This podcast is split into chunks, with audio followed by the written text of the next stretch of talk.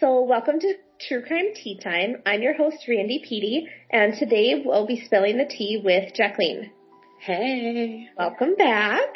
Thanks.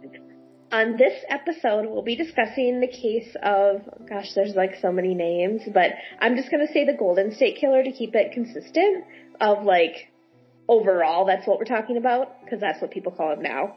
Um, but his name will change like throughout the podcast based on like what time frame we're in. But that's what we're talking about today.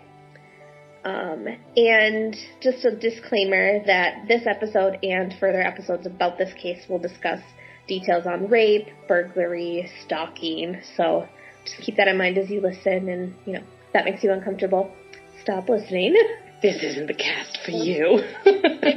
um, like really good websites I found to kind of do my research and things like that. So I just want to cite like two websites. One of them was goldenstatekiller.com. How unique. but jokes aside, that website was awesome. Um, and then the Visalia Ransacker was the other website I used for the first part of this podcast. So, Jacqueline, are you ready to spill the true crime tea today? I am always ready. Should we do a cheers? Uh, every time. All right. Cheers. Cheers.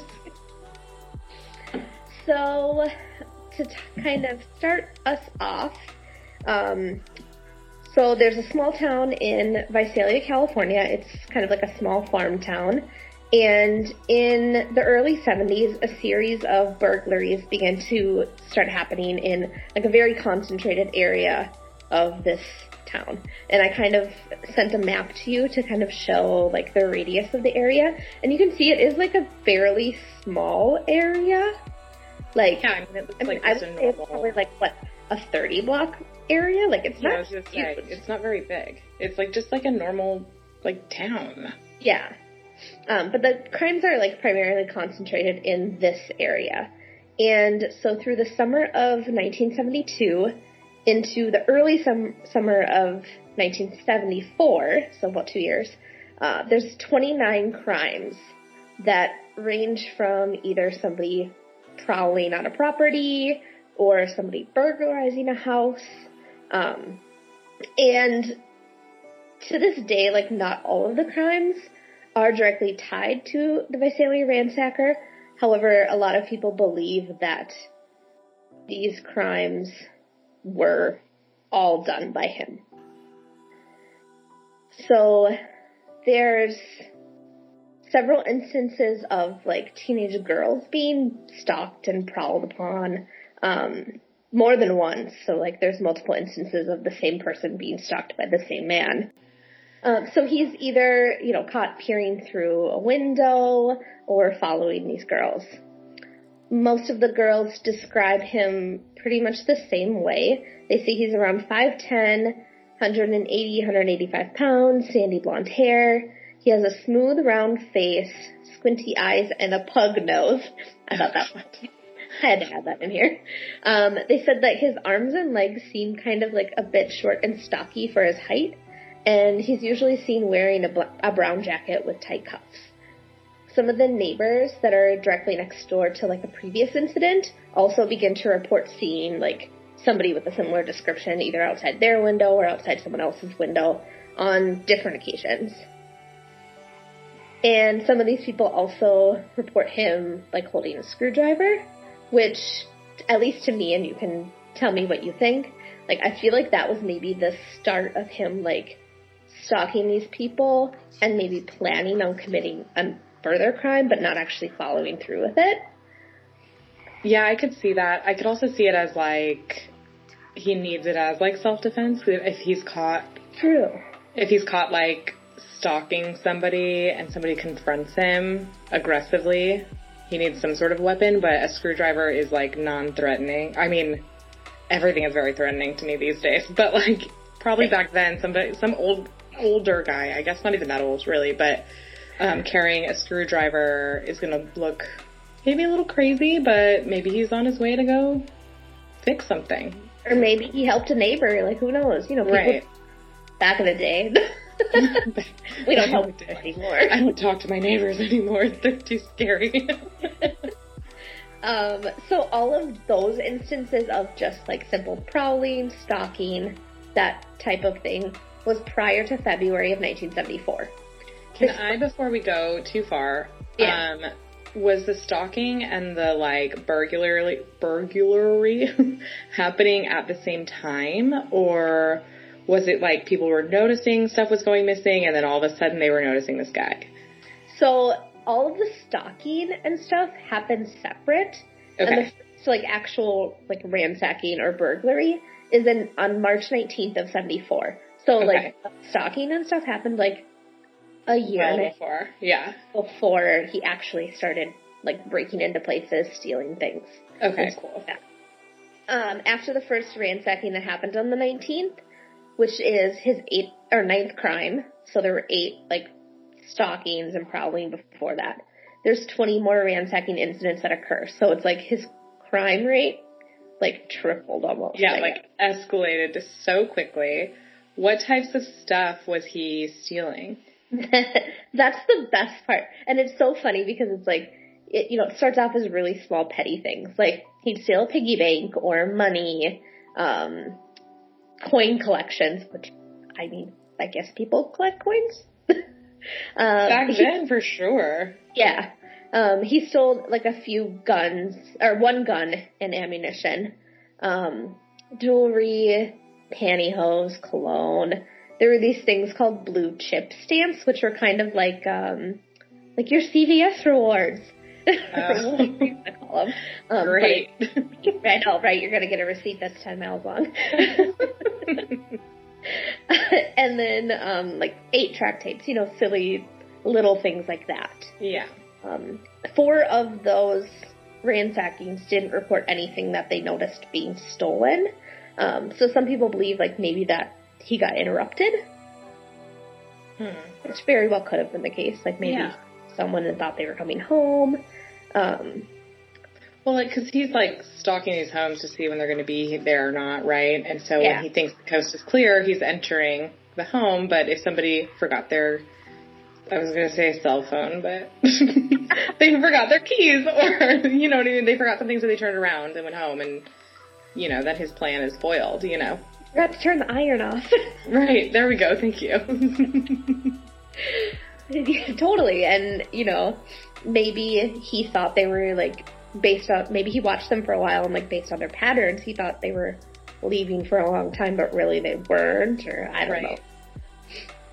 So in September of 1974, the Visalia ransacker starts to like escalate his crimes and kind of take them to the next level. And that timeline is from September 74 to around March of 75. In between that time, so that's six months, hmm he commits 55 separate crimes. Oh my god. Or what they He's believe just were. addicted to like. He's I know, it's like before a six month period it was 20 and now it's like doubled again. And That's just so obvious to me too that he's like getting high off the fact that he's getting away with stuff. So Definitely. I mean, and that's like the classic case of any sort of serial killer or pure person committing any crimes is they're not getting caught, they're getting away with it, so they just keep doing it more and more and more and more and until they get caught. well, you know, from all of my expertise watching all of the true crime documentaries, um, it seems like that's kind of where they get their thrill from anyway, is like pushing it further and further each time. So like, if he committed 20 crimes and had no problem with it, then yeah, why isn't he gonna double it? right. Totally. So those, And like really nobody's getting hurt yet. So No. it's like, oh, I'll just steal a piggy bank here and there. It's fine. steal pair of pantyhose. yeah, it'll be fine. It's creepy, but like no one's getting hurt. Well, he gets even creepier as he goes along though. no. I know that's the one thing is you know about this case. Yeah. uh, so those like 55 crimes vary from prowling incidences, ransackings, and you know similar reports of the same types of items going missing. Though there begins to be a pattern of more weapons. specifically like revolvers and guns, being reported missing. So that was kind of why, like, I called out the fact that he only stole one gun and ammunition because Right. now he's starting to like steal more. Gosh, and then it makes him look like he's, you know, preparing for a bigger crime of some sort, right? That's, I mean, if I was a cop, that would, that's what I would think. Like, oh no, all of a sudden he's loading up on guns. So he also starts to steal more items that are personal to people, like their wallets. So instead of stealing money, he steals their wallets.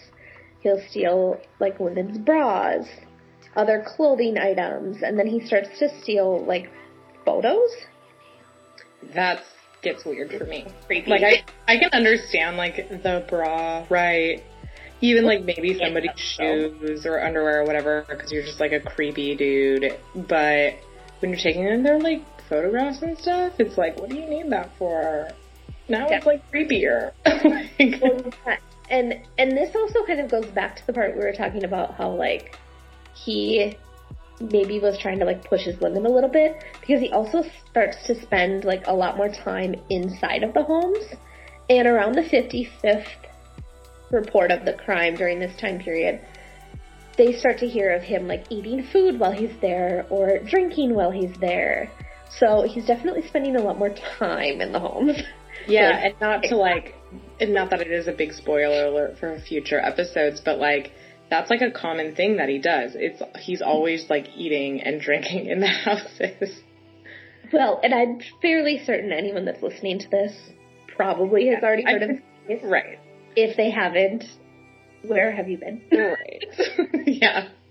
I mean, lots of people probably don't know all the small details, so I don't want to ruin it for them, but I just think it's interesting that it's, I don't, like, to me, it's like you want to, like, build, like, this person into some sort of character or, like, humanize them, especially when they don't know who it is yet. So it's like, okay, he's eating and drinking in the houses, so maybe he's homeless, or I don't know. You just build on the person. Yeah. And you start to wonder, like, why is this happening? Why is that happening? Yeah. And, like, this, and of course, not really a spoiler alert, but, like, this was a classic example to me of, like, how things escalate. Like, Oh, for sure. starts off as this, then it becomes this, and then becomes this, and I mean, we call him the Golden State Killer. I'm sure you can figure out. yeah. Well, and like to me, the only thing it's missing is that like classic escalation of like like the kid that likes to start fires and wets the bed too late and then starts killing animals. It's like missing that like trifecta of whatever. It's like that came way too late, so he just skipped all of that and went straight to like burglary and Yeah, like there's no like I tried to look up background on him to Mhm. like see, you know, there's something that happened that could have caused it. and mean, really is nothing like I feel like this anything. he's so old today, you know what I mean? That I just, unless his family comes out and says something, but like he's like grandpa, right? Like, I mean, we can get all into this like way later, but it's gonna be, it'll, I will be surprised if we find out any like good backstory about him. Sure. So around crime, actually, it is crime number. Damn it! I didn't even realize that when I wrote this. Crime number sixty-nine, um, and that will prove a point in a minute. um, he starts to steal, um, or he steals coins, cash, keys like normal. He ends up throwing photos of like the family's children on the floor, and then he masturbates, which that's like crime number 69, of course. God.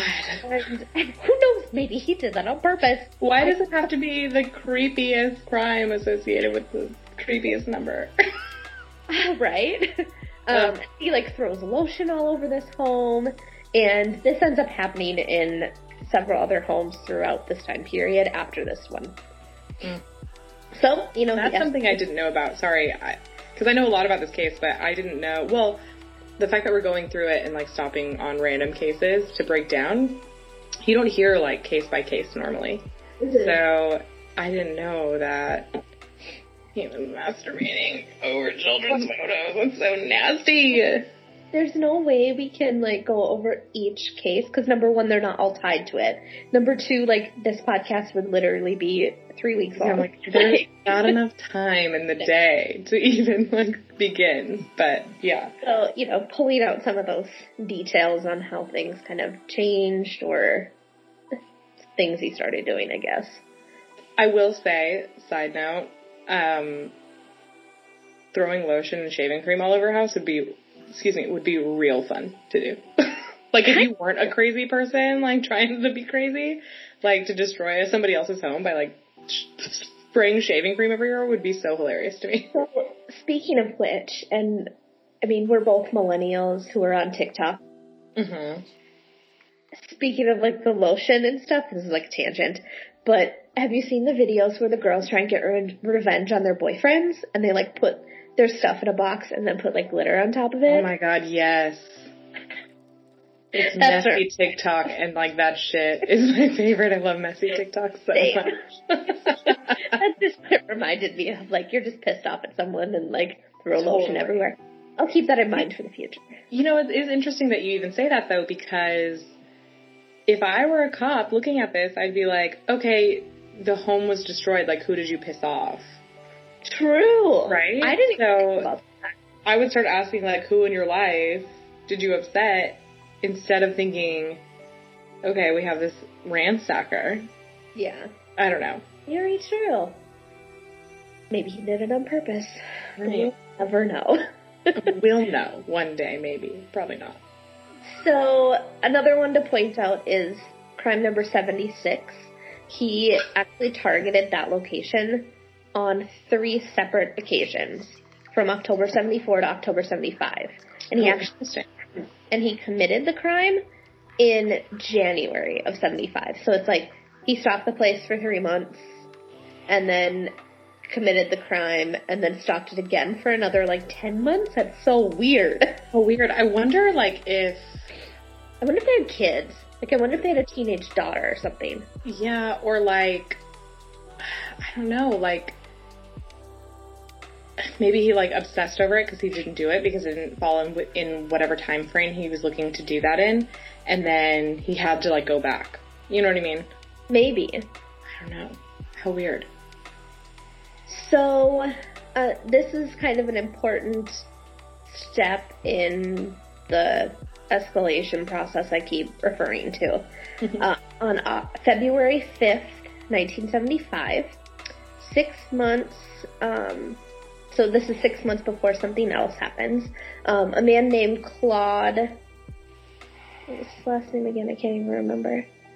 Snelling. Claude Snelling um, comes home and discovers a man standing outside the bedroom window of his 16 year old daughter. Was the 16 year old daughter home? Yes. Ugh. So he chases this man, but he ends up losing him. It's, you know, it's nighttime, it's dark out. He describes the man, uh, approximately 5'10, um, similar weight, and collar length hair. He says that he was wearing a long sleeve plaid shirt.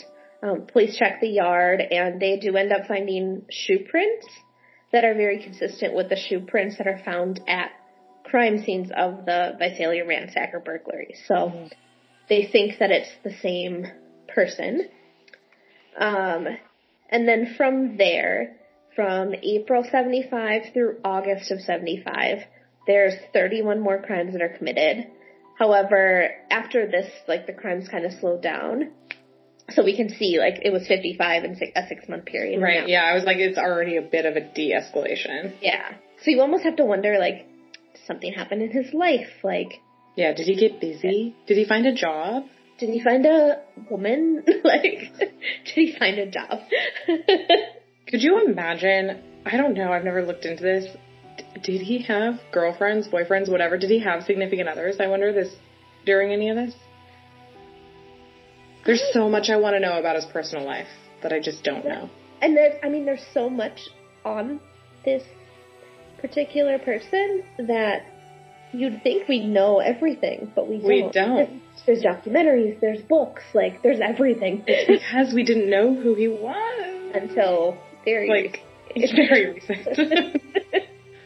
um, so on July 24th of 75, there's a room over a garage that of uh, one of the homes that ends up being ransacked.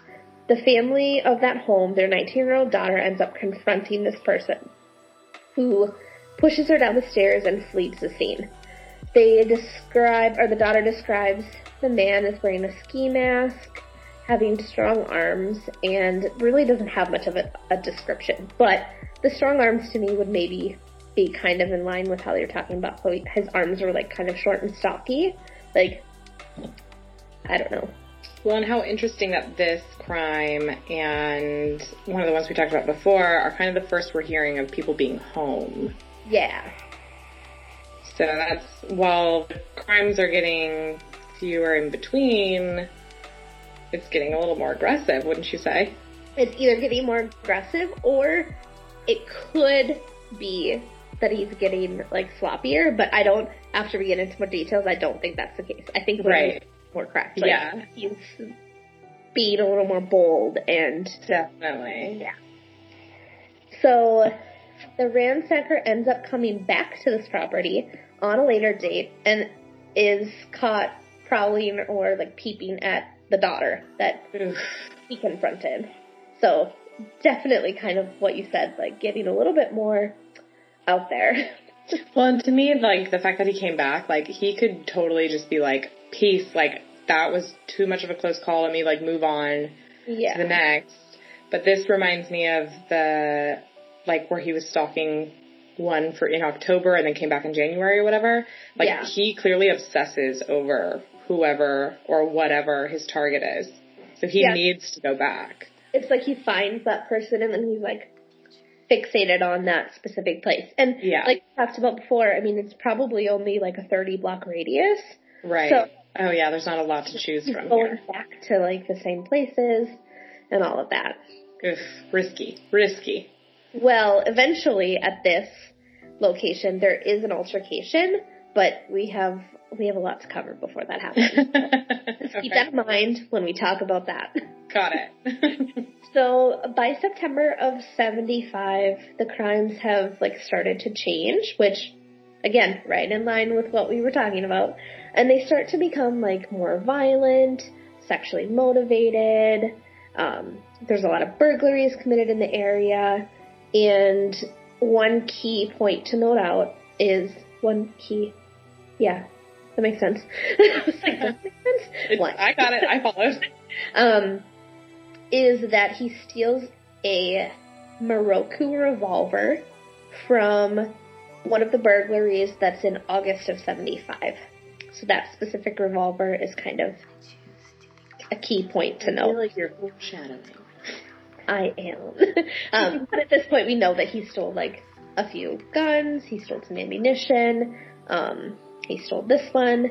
And between September 6th and September 11th, um, he goes back to the location of Claude Snelling and ends up breaking into his vehicle.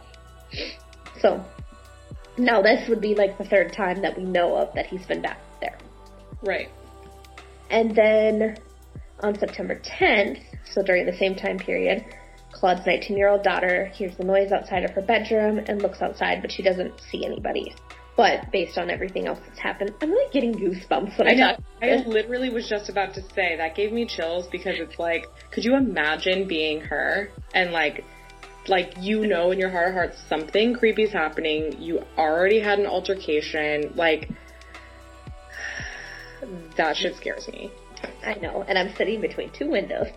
Oh right, but anyway, your So- cat's with you. We yes, talked about that. they're sound asleep. They'll sleep. Are your windows closed? Of course. just making sure.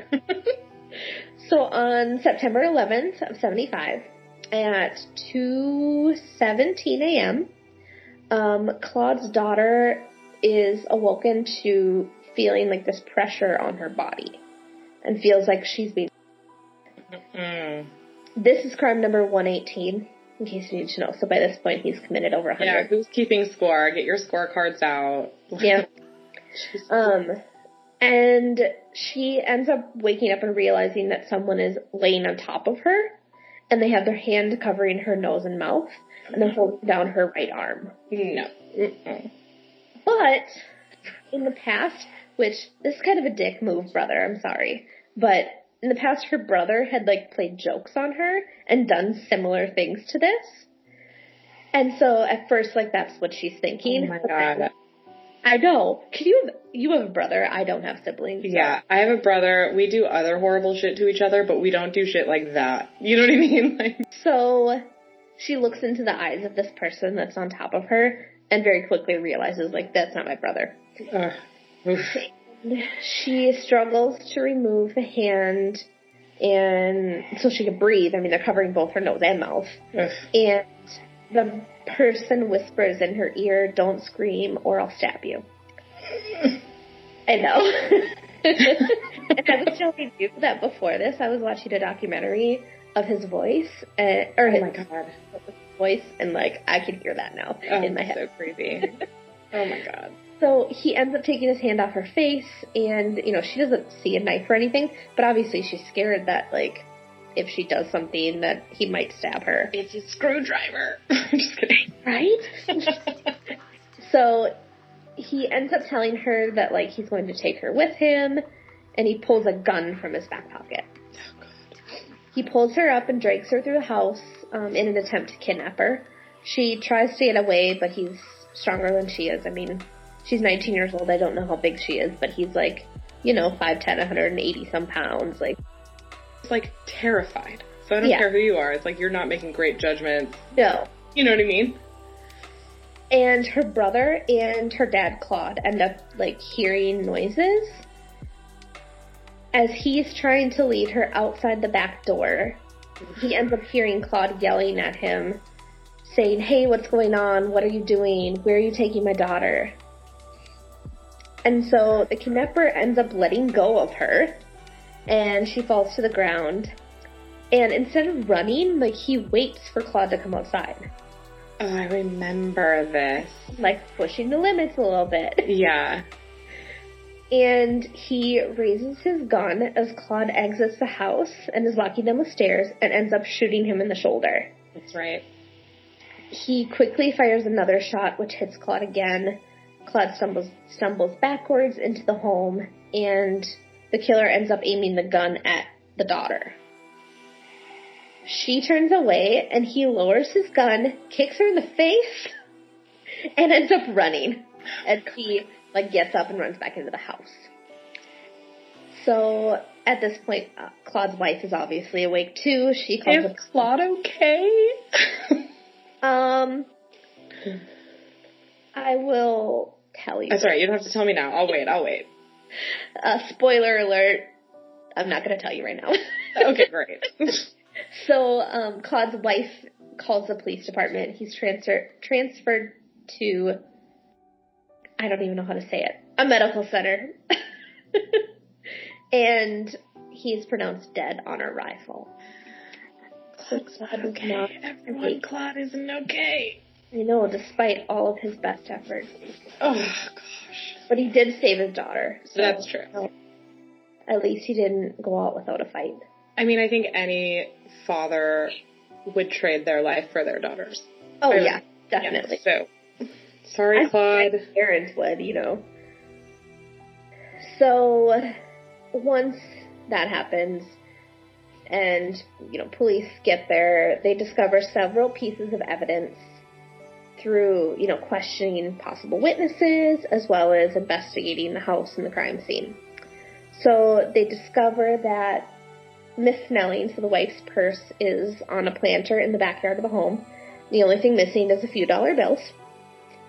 Uh, a bottle of clear liquid, which they presume was likely alcohol, is found outside of the home. Presume they didn't open that shit and took a sniff. You know, Come on. Come on. That was alcohol.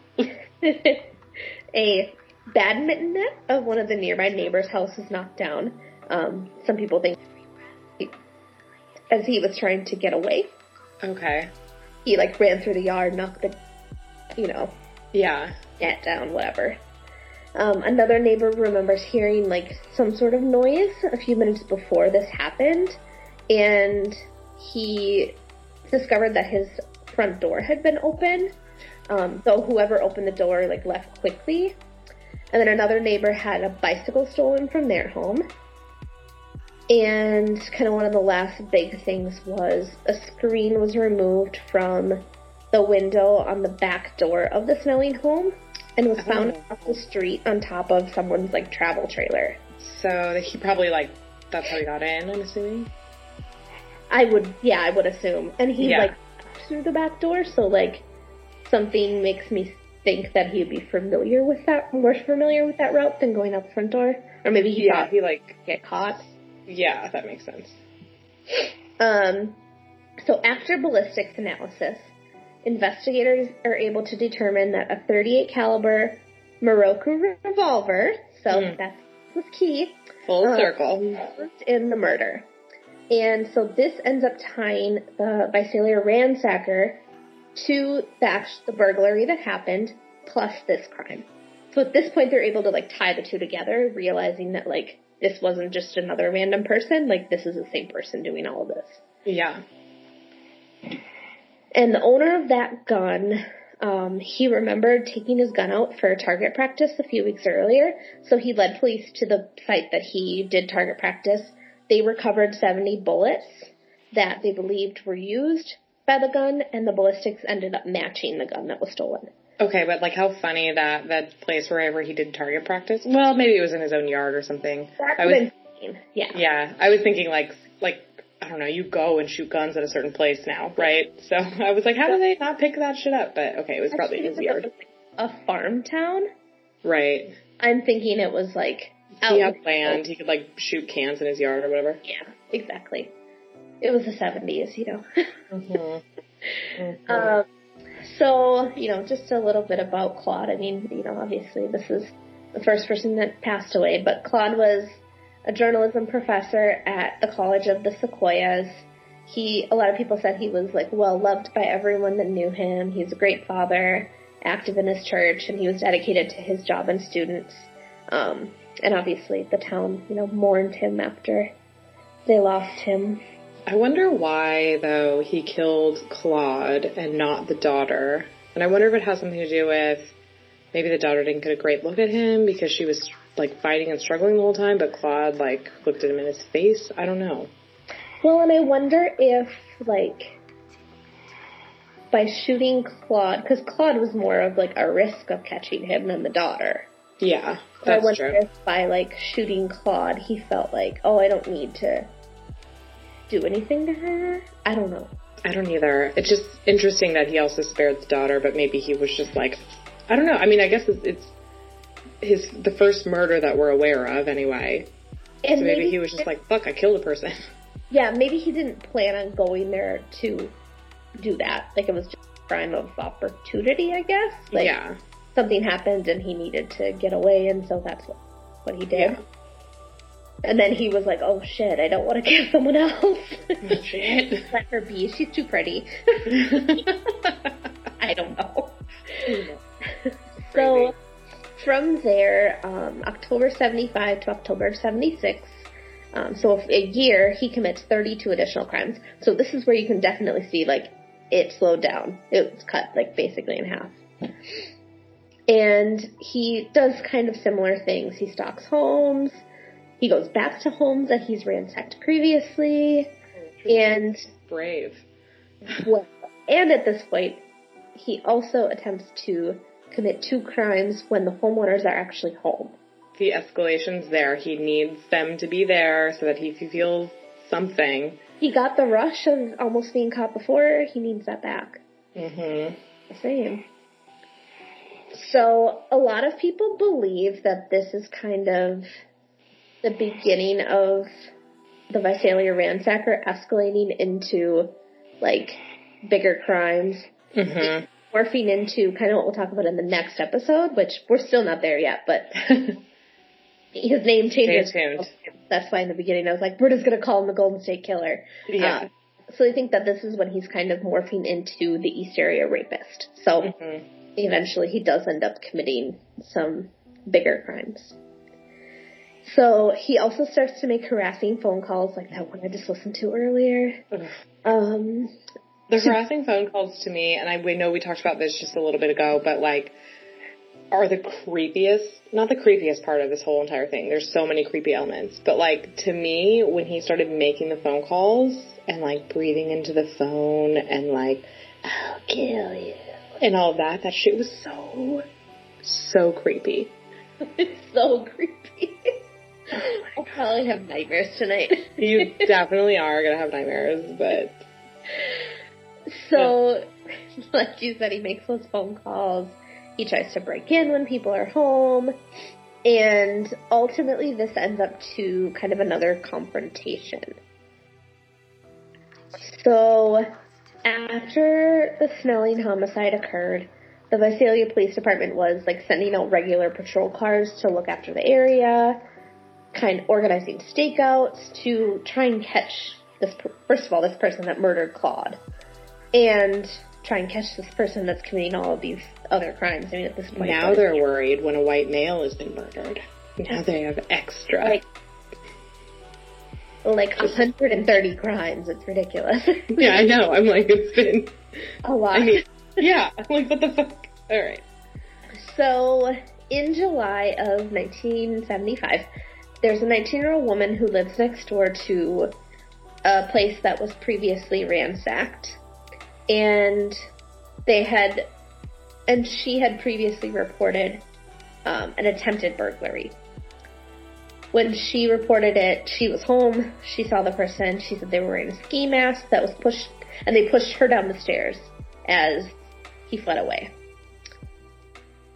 So a few months later, that same woman reports a peeper outside of her bedroom and bathroom windows. And the police, you know, advise There's a window her. right behind me. I'm sorry. There's a window right behind me. My blinds are open, and I'm like, Is the window open? the window is closed. It is locked, but the blinds are open. I usually I open them during the day so I can like see out. But now I'm like, I'm never opening these blinds again. Another tangent, but you just reminded me of it. So, like, when it's nighttime, I always have my blinds closed. And I'm not making the story up. I do not believe in ghosts. I do not believe in any of that. And we were just talking about this earlier. But, or ghosts anyway. yeah. But when I was a kid, there was this one time, and I must have like been having a dream. When I was a kid, I was terrified of like someone breaking in my house and like trying to kidnap me. Dude, me too. And okay, go on. so I must have been having a dream, and my bedroom was on the second floor. So I woke up and the blinds were open, which I had left them open then. This is why I never do anymore. and I saw like a man dressed in plaid. No. I'm not even making this up No. standing in the like in front of the window and I screamed as loud as I could. And my stepdad ended up coming upstairs and he turned on the light and when the light was on nobody was there. So like there was nobody there. Do you think there was though? No. Okay. You were just But- dreaming. I'm like I was terrified. Yeah. dad says to me, The only thing you need to be afraid of is me. Damn. Okay, true, but shit. So like I never sleep with the blinds open. I can't. I'm like Okay. too scared now. now that we're on a tangent of dreams, just one really quick. This won't take long. I, in my childhood home growing up, um, the like, you know, you walked in the front door and then you could walk up the stairs or go straight or go into the living room. You know what I mean? And so there was a window that was directly pointing at like the stairs that you could walk up right next to the front door. And we never had that covered for whatever reason. There was never blinds on it because it's like a next to the door window. Like who cares? You want to see out when somebody rings the doorbell.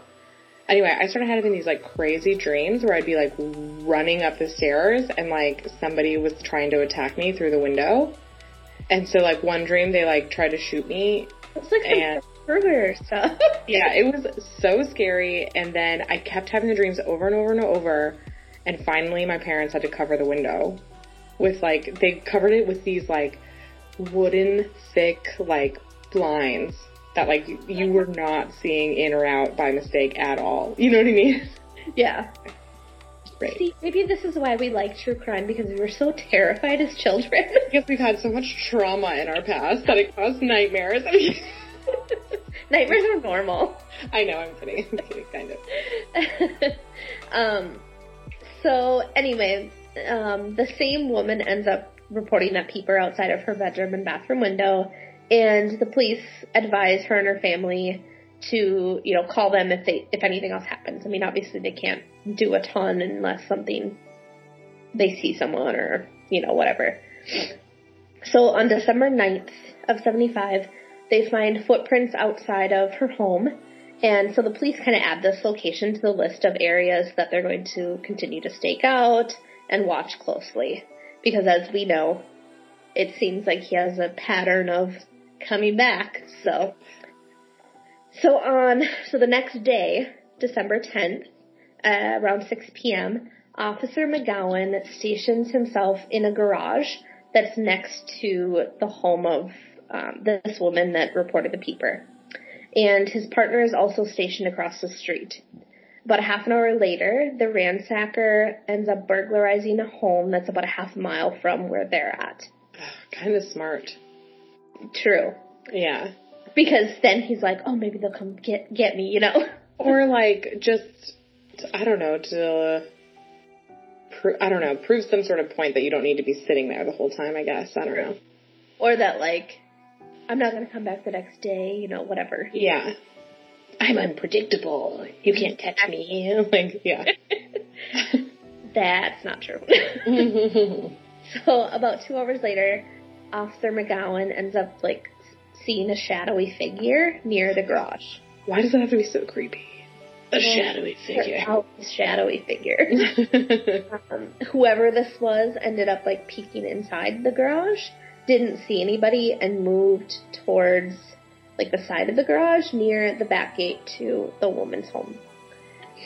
And so Officer McGowan like quietly follows this person. God.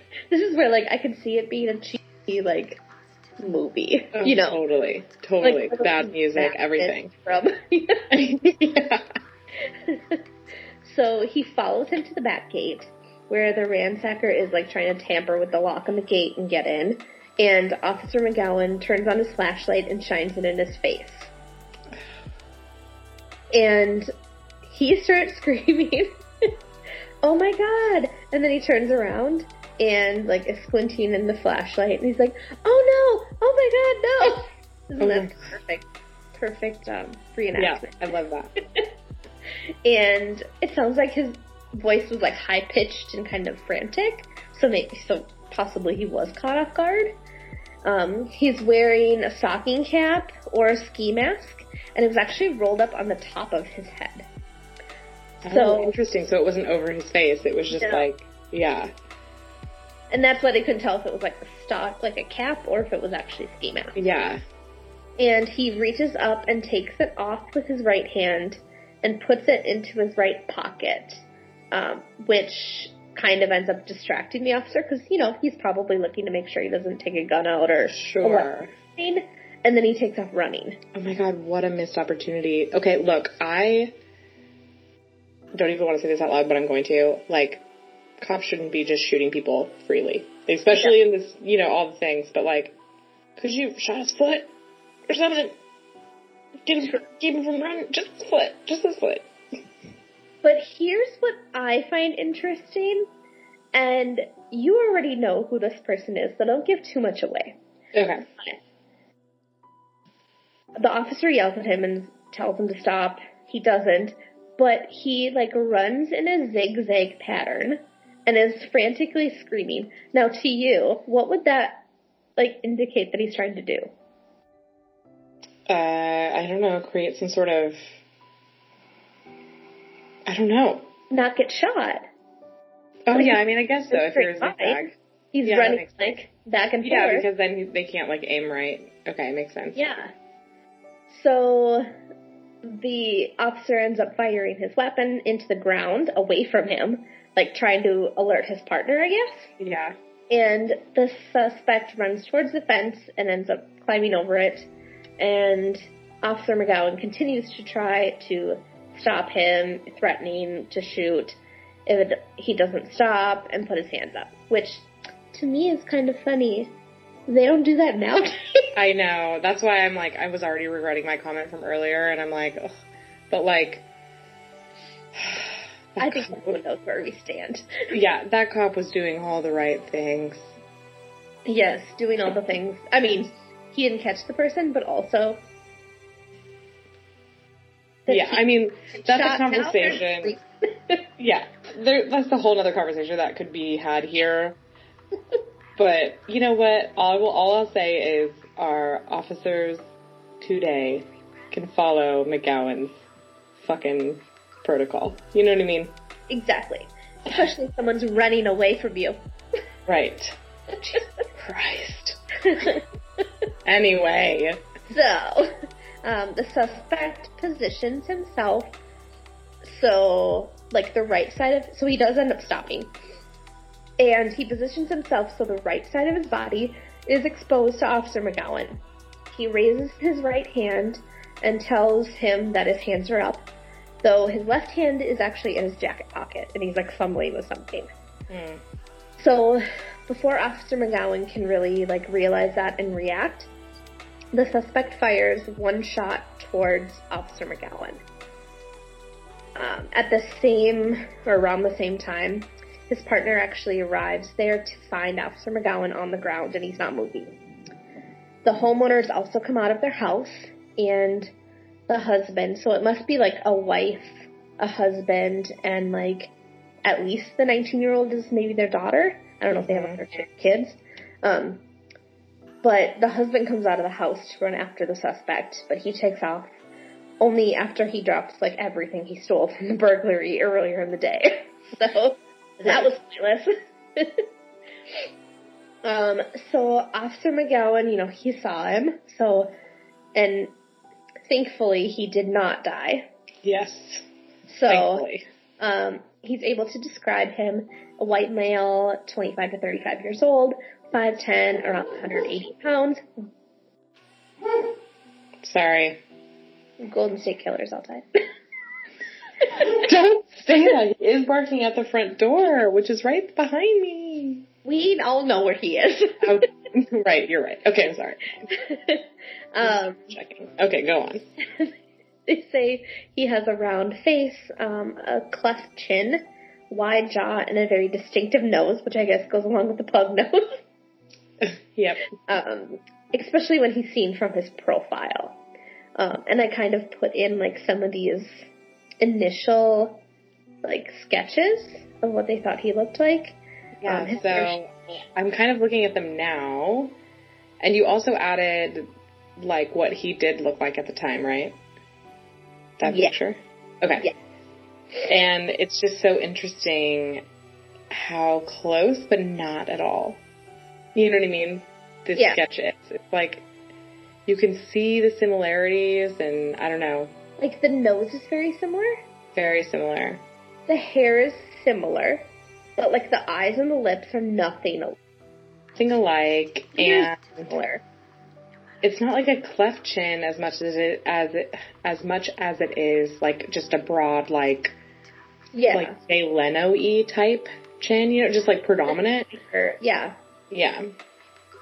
So um, they say that his hair is short um, but longer on the top, and he doesn't have any sideburns. Uh, light blonde hair, so very similar to the previous description, and they said it kind of looked like a military style cut. He didn't have any facial hair, um, and is described as baby faced. We've heard that a lot. A lot of Yeah. have described him as like a smooth face, baby faced, like all of that. Yeah, and I can see definitely see that in the sketch and in the actual photo of him. It is he is. He kind of is. And in the actual photo, like I think he looks younger than he actually is. He does. Like he looks like he, he does look like he's in like his twenty, like twenty five to twenty eight or something like that. It almost looks like too, because they gave him like really heavy crow's feet, which he doesn't have normally.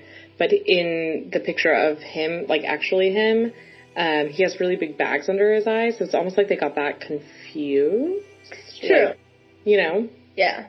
And I mean, I can't even imagine though, like something like this happening to you and having to describe the person. I always think about if somebody, if something were to happen to me and I had to describe what they look like, would I even be able to remember?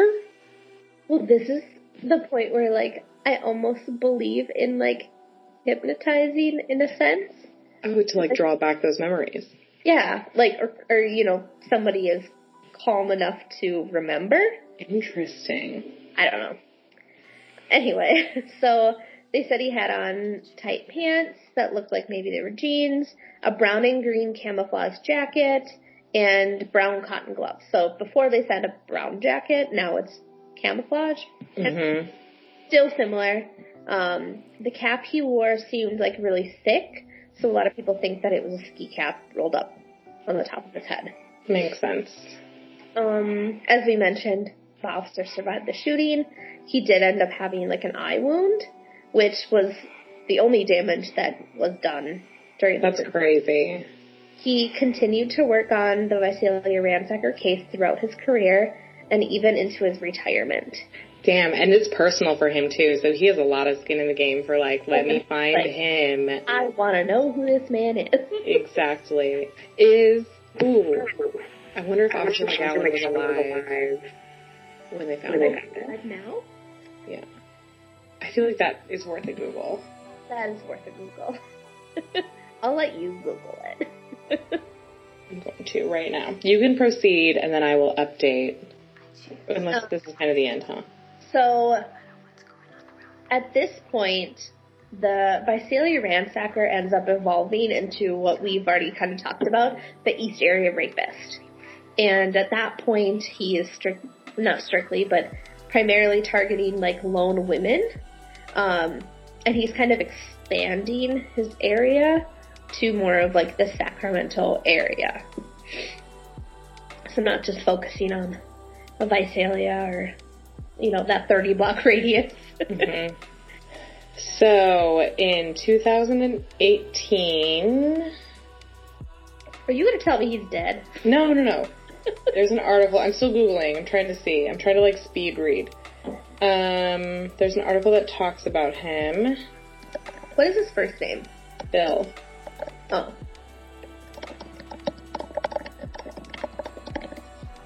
Oh wait, he might not be.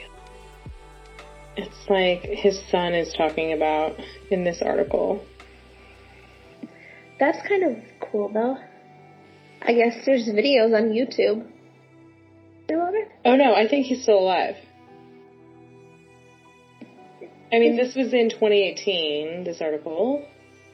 And they're talking about I'll Be Gone in the Dark, which I'm like, what? Oh, about the novel, which I, yeah, Oh. it definitely came out before I, you know, the, the documentary, obviously.